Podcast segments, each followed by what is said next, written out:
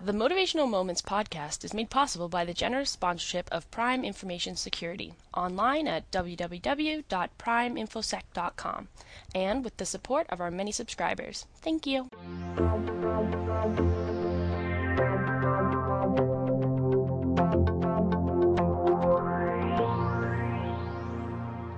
Hello, everyone. This is Linda Ockrell Jenner here with another Motivational Moments podcast. And today I'm very, very honored to be interviewing Alison Quennell, who is the Director of Career Services for Rotman's Executive MBA program. Hello there, Alison. Thank you so much for um, agreeing to let me interview you so early in the morning. No problem, Linda. And um, are you based in Toronto? I am. I'm out of the Rotman School of Management at the University of Toronto, which is downtown as part of our St. George campus. That's lovely. So you don't have far to go to work then? I don't. That's that's lovely. So what I'd like to do is ask you to introduce yourself to our listeners. Tell us a little bit about you know who you are and where you work and how you got into that um, profession, if you don't mind. Sure. I started my career actually as a teacher, and I was fortunate to teach English abroad. And I decided after one year of teaching that I didn't want to teach anymore. So when I came back to Canada, I thought about what kind of work I wanted to be doing. And the human resources area interested me. And so I started working with a recruitment firm in Toronto and I did some assignments in the mining, natural resources industry, and it was interesting work. And so I continued to recruit. I moved to a different company. They did a little bit more senior recruitment, and I was able to recruit across industries and functions. I did that for about five years, and then I went to a consulting firm that was working in career transition work. And I worked with individuals who were looking to repurpose or reposition themselves as a result of being restructured, whether of their own volition or uh, the company's uh, volition. And I worked with them for about five years as well. And then I joined the Rotman School in July of 2007, so I've been here just five years.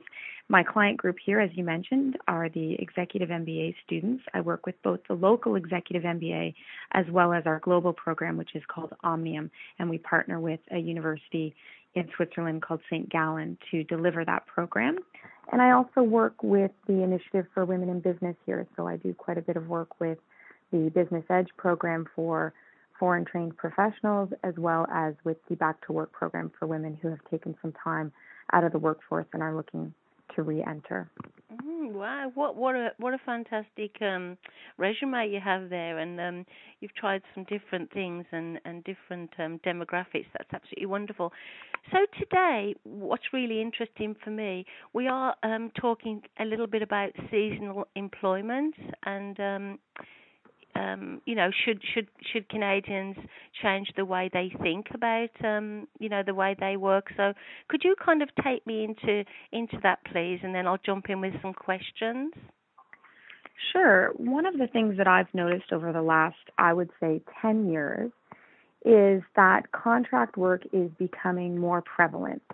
And certainly since 2008, when our economy took a stumble, it was easier for organizations once they stabilized to start bringing individuals back into their organizations on a contract basis. So, certainly in the last five years, I've definitely seen more contract work as options, especially for entering an organization. Mm-hmm. Mm-hmm. So, um, do we know what's led to this change? Do we know whether it's anything to do with well we know it's to do with the economy and and you know we have had a recession I know that but I mean what other pointers did you discover led to this change well I think we are in a period of transformation right now I think that the expected exodus of workers in the baby boom generation hasn't happened because we don't have mandatory retirement anymore mm-hmm. although they're still opting to stay as working professionals, but even even they are opting for different work arrangements. Mhm. I also think that the generations entering the workforce are looking for different work arrangements as well. So I think the the different generations represented in the workforce today and also the economic situation has allowed for the greater prevalence of contract work. Yeah, that's a really, really good point. I'm glad you mentioned the baby boomers because um, if they are not opting to retire, obviously that you know doesn't leave the gap for someone else to jump in. Now, as I mentioned before, I do I do have a few people I know who who do the contract work and it's called short-term employment, and they do see a lot of benefits attached to it.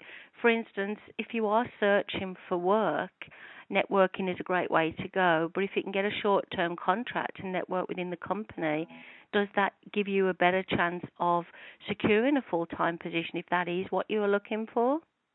I think so. I have a lot of students who, over the last five years, have done exactly that. They've tried out an organization because they were either making a slight change in level, industry, function, what have you, and they tried going in on a contract basis to see if they would enjoy the company, enjoy the work, and enjoy the people. It's a great way to to test drive, if you will, a team.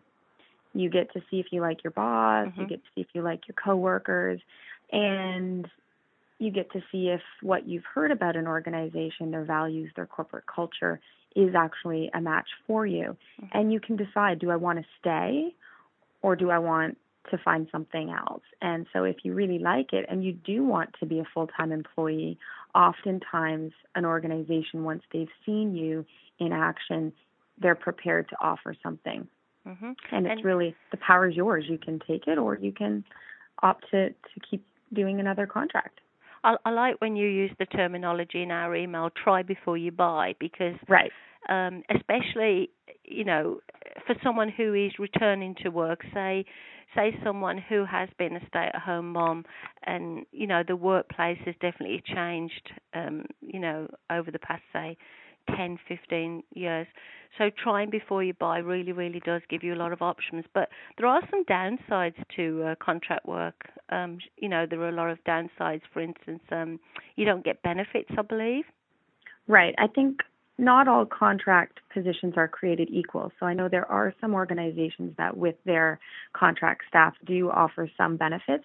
So I think it's really up to the individual when they are doing their networking and they are interviewing that they understand what their appetite for risk is. You know, can they risk not having benefits or should they ask for companies in their networking that do offer contracts with some benefits? So I think it's really again up to the individual. The power is really in the, in the individual's hands mm-hmm. as to what types of organizations they pursue and what their appetite for not being in a full-time position and some of the traditional benefits of that if if they're okay with not having some of those traditional benefits. Yeah, that's another good point. Um, I think one of the benefits might be, and I could be wrong, is that um, you would get some training, which would obviously be free, paid for through the company at one of these contract or, or part-time positions. Would that be true? Yes, and also you get exposure to sometimes some interesting special projects. So if organizations are looking at launching something new, they bring in some some contractors to help them as they undertake the new initiative and you get exposure to to usually emerging products technologies trends which is also pretty exciting do you, do you think more people are going for the um, for the contracts of part time work because of flex time? Flex time is a big thing today, isn't it? Absolutely, I would agree with that. I think that if you can, if you are someone who can wrap your head around the contract work versus the permanent full-time employee uh, title, I think it you can you can create your best scenario. So if you want to actually take the summer off, although I think summer is also a great time for contract work, but if you are able to establish some great connections and some great clients as a consultant, for example, and then you're able to slow down in the summer and, and have that time for you. Mm-hmm. I know quite a few people who do that, and that works for them. Not all industries slow down in the summer, though. So yeah. again, it's really particular to your your niche area. But I do think it gives you that flexibility to sometimes work from home, um, sometimes work earlier in in the day and then leave earlier in the day, or vice versa. And it therefore is adaptable to people's preferred working style as well. Um, you mentioned um, again in your in your email the question was um, should Canadians change the way they think about you know the employment opportunities? So could we kind of you know work on that subject for a minute? What why should we change the way we think about having a permanent job versus a temporary job? What are the benefits you know for the labor market say I think that's a great question, Linda. I I think that the sheer nature of a changing global economy is one reason why Canadians should think a little bit about contract work versus full time employment. Plus, I think organizations are under such stress themselves to meet at this point some shareholder demands, et cetera, that sometimes a way around that is to staff up with contract staff depending on what initiatives they're undertaking. And I think sometimes that's where there are more opportunities are in the contract world. The other thing is it gives you a great opportunity to try out, as I mentioned earlier, mm-hmm. uh, an organization, but it also enables you to try out some new skills. Mm-hmm. So you can you can take a chance a little bit more in contract work to see if you like a certain area and want to elaborate your skill set in that certain area. So I think that that's a great win for for the individual candidate if they're looking out for themselves. Organizations, they're always trying to save money where they can. Mm-hmm. And so if they're not sure that something's going to be successful, it's sometimes good to start on a contract basis with someone and then see is this actually going to take off? And if it does is this the right person? So i do think it's a win-win the contract world for both the employer as well as the employee. Um, and i think you mentioned that is it 12% of canada's labour market um, is is the percentage of uh, people who are contract based i think so and i think it's increasing and i think that data is from I want to say 2009, but I could be wrong about mm-hmm. that. So um, I think there's, you know, three ways to look at it. You, yeah. You know, with contract work, I mean, you can organize your time the way you want to. You can expand your network as well with contract work, so you get to meet new people across new organizations. You get to, you know, try before you buy, like we talked about and I think you get to um, you know learn new skills and potentially get new training as well. So that's um, the way I look at it. Does it also give give someone um, a better chance of being employed? Um, is it true that um, temporary workers um, are less? You pay them less not you, but is there a, a, less pay for a temporary worker, which means that you could get hired by a company that couldn't afford you? Um, as a full time employee? Well, I, I certainly think that companies do have issues around budget, and it's easier for them sometimes to get budget for a contract worker than it is a full time individual. Mm-hmm. And then once you're in the organization, you can win them over, and then they might have a better case for then bringing it to, to full time. Mm-hmm. I know through agencies sometimes people feel that they've been paid less than had they gone to the company directly. Yeah. However, I think that the company is looking for some security in that the candidates have been vetted, so they're paying, you know, for that added service there. Now, this isn't the same as um, outsourcing, is it? This is a completely different way of uh, employment. Um, right. Outsourcing, I think of, you know, um, sort of the, the larger scale with organizations that have, you know, call centers that have been outsourced or oh. data centers, that kind of thing. So, so you do think that in the next five years, will we we will will we see more of this kind of thing? The percentage will go up. More people will be classed as temp workers or, or contract workers. And if so, is this a good thing for the economy in Canada? I think that we will see an increase. I think certainly in a couple of industries as well. At least that's what is predicted, and that is in emerging technologies uh, and and technology itself, as well as in healthcare. They they are predicting that we will see growth in, in contract work in those areas, and specifically in healthcare. As you know, again, as we have an aging population, there will be need for that. So I do think that that is good for for the Canadian economy. Of course, uh, anything that helps us um, eliminate our unemployment rate, I think, is great. Yes, and May, Yeah, yeah. I don't think we, you know, we're not doing a bad job compared to some countries. Um, Absolutely. For anything we can do better. Now, I'm not sure how to word this politically correct, but is it the same kind? is it the same kind of um, people, um, the same high level kind of people who who are looking for the contract work or taking the contract work or the temporary work, are they on the same level as say, you know, somebody who is taking on a full time position? Do they have um, the same kind of um, background and credibility and all that kind of stuff? There's no difference in that kind of thing. It's just that they're choosing a different way to work. Absolutely. I mean, I look at the women in back to work. They have great qualifications, great work experience, and they took some time out of the workforce for whatever reason. Mm-hmm. And so they're very qualified. In in many cases they're very senior experienced professionals and when they have had the you know the time away from the workforce, they've had some time to reflect on the kind of work they want to be doing when they re-enter and their values may have shifted and so when they look at organizations, they are pretty particular about where they want to go and how they want to contribute when they re enter. So the contract way of approaching the workforce is great for them.